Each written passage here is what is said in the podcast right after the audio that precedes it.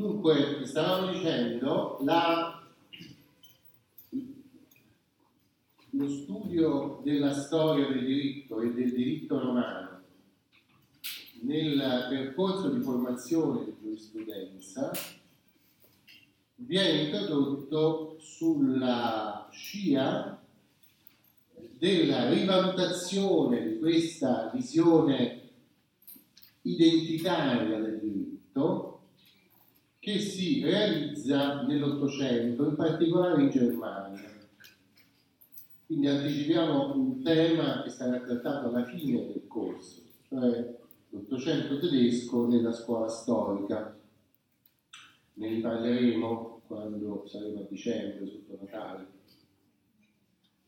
La scuola storica è ancora oggi la matrice del tanta parte degli studi giuridici in Europa continentale.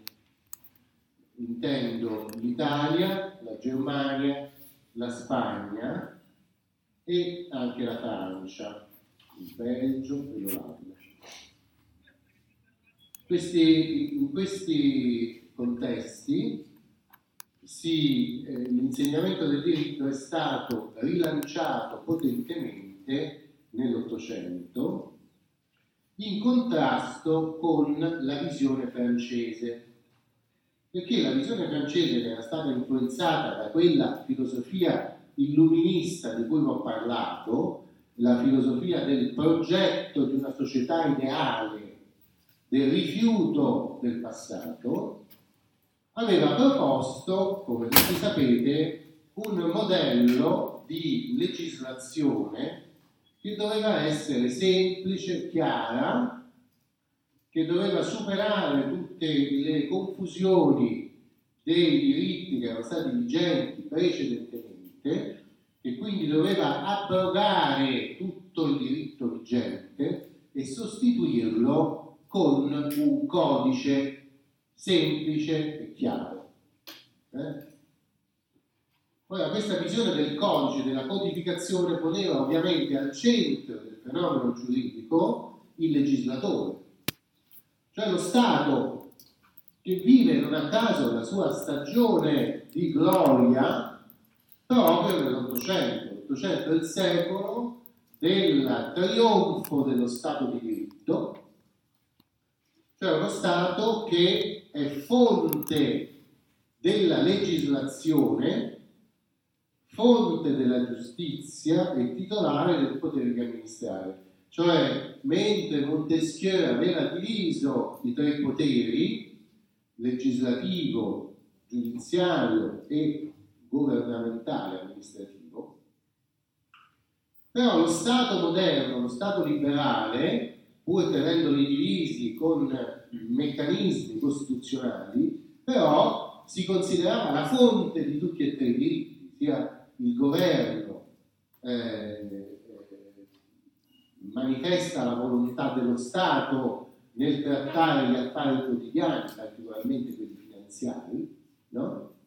sia il legislatore obbliga eh, il popolo, obbliga eh, i cittadini a osservare delle norme, facendo forza sul potere di coercizione dello Stato, e sia il giudice dirime i conflitti o persegue i crimini, ponendo in atto ancora una volta la forza dello Stato.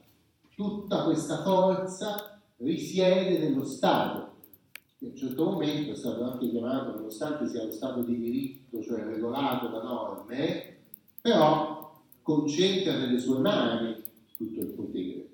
Sostanzialmente non lo lascia la società, questo è il punto la società è rappresentata dallo Stato e lo Stato esercita il potere, cioè la sovranità, che risiede formalmente nel popolo, ma di fatto è trasferita a questo ente astratto, questa persona giuridica, che è lo Stato che dispone di un potere sostanzialmente limitato, che si manifesta nell'Ottocento, per esempio, con la pena di morte, con le, le pene più gravi che possono essere erogate, e anche con il potere di legiferare. Dunque questo potere viene messo in atto nel 1804 da Napoleone eh, che incarna lo Stato francese e promulga un codice. Questo codice mette da parte per sempre, almeno in teoria, tutto quello che c'era stato prima,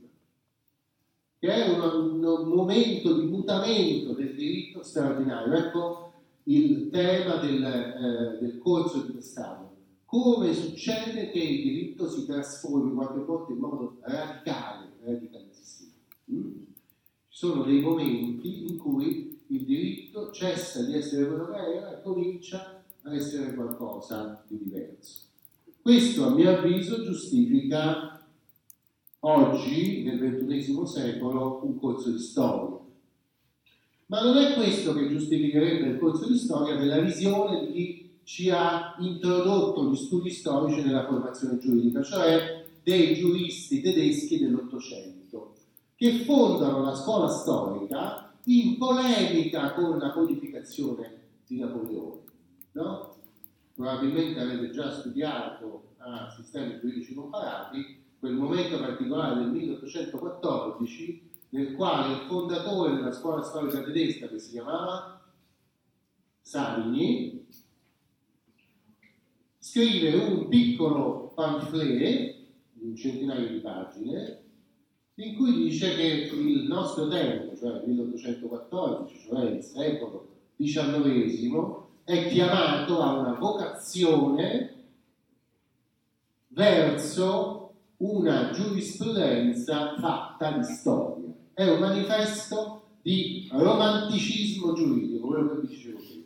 Cioè in realtà, poiché i popoli sono i protagonisti del diritto e non lo Stato, questi popoli, che sono i titolari della sovranità, sentono come giusti dei contenuti giuridici che hanno introiettato nel loro essere lungo il corso lento della storia. Dunque esistono dei valori che sono valori permanenti e questi valori il giurista, il buon giurista, li trova solo nella storia. Allora studiare diritto, ecco il risvolto della formazione del giurista. Studiare diritto significa accostarsi a questa scienza del diritto. Il, in Germania nell'Ottocento si insiste per dire che il diritto è una scienza, si usa la stessa parola che si usa per la fisica, per la chimica, per la biologia, una Wissenschaft. Mm? Allora la Wissenschaft, la scienza del diritto, ed è una parola diversa da quella che si usava invece per tradizione, sia in latino sia nelle lingue volgari, nei paesi, diciamo, di lingua latina. No? sì, si è detto iudice scienza, cioè la sapienza. Scire significa sapere in latino e scienza significa appunto sapienza più che scienza nel senso positivistico. Allora c'è questo binomio fra positivismo e romanticismo nella visione di Savini, il quale dice il diritto è una scienza, bisogna conoscerla e ci vuole una formazione molto complicata per diventare giuristi, una scienza di altissimo livello. Ma quello che costituisce questa scienza è il sapere di cui è fatta questa scienza. Questo sapere è fatto solo di storia. un certo passaggio di una sua recensione, Sale scrive tutto, tutta la scienza del diritto non è altro che storia del diritto. Cioè, siamo all'opposto, cioè adesso sono venuti degli, degli studenti, rappresentanti che hanno detto ma questo corso siccome è un po' diverso dagli altri corsi che dobbiamo seguire quest'anno, ci scombussono un po', eccetera, eccetera, no? Vero, il corso di storia è un po' diverso da quello che fate negli altri corsi. Eh? Ed è, come vi dicevo, quello che rimane di questa visione della scuola storica, nella quale invece tutti i corsi erano fatti così. Cioè tutto non era altro che storia. Il diritto pubblico si faceva studiando la storia tedesca, perché eh, l'autorità pubblica si era legittimata attraverso dei passaggi storici e quindi il diritto pubblico non era altro che la storia del potere in Germania, no? Ma anche il diritto privato non era altro che la storia, la narrazione dell'affermazione di alcuni principi che si erano radicati nel cuore del popolo tedesco. Eh? Questa visione romantica cerca di limitare quel potere dello Stato che invece abbiamo visto preponderante nella visione francese. Lo Stato rappresenta il popolo, ma non è il popolo, eh? lo rappresenta. Quindi usa la sovranità è popolare perché rappresenta il popolo, come voi fate se dovete rappresentare per esempio un minorenne in giudizio.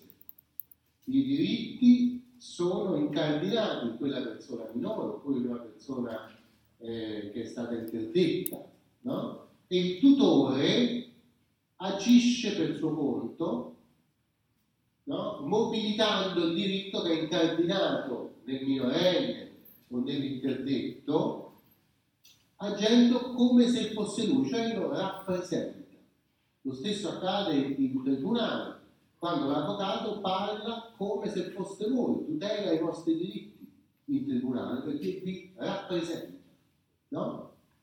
Ecco, lo Stato è una persona giuridica astratta che rappresenta la persona concreta del popolo.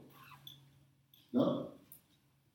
Tutto questo con un sacco di problemi, perché nella visione romantica il popolo cerca di dire, beh no, qualche cosa noi deleghiamo allo Stato di farla, per esempio il governo, non possiamo proprio, no?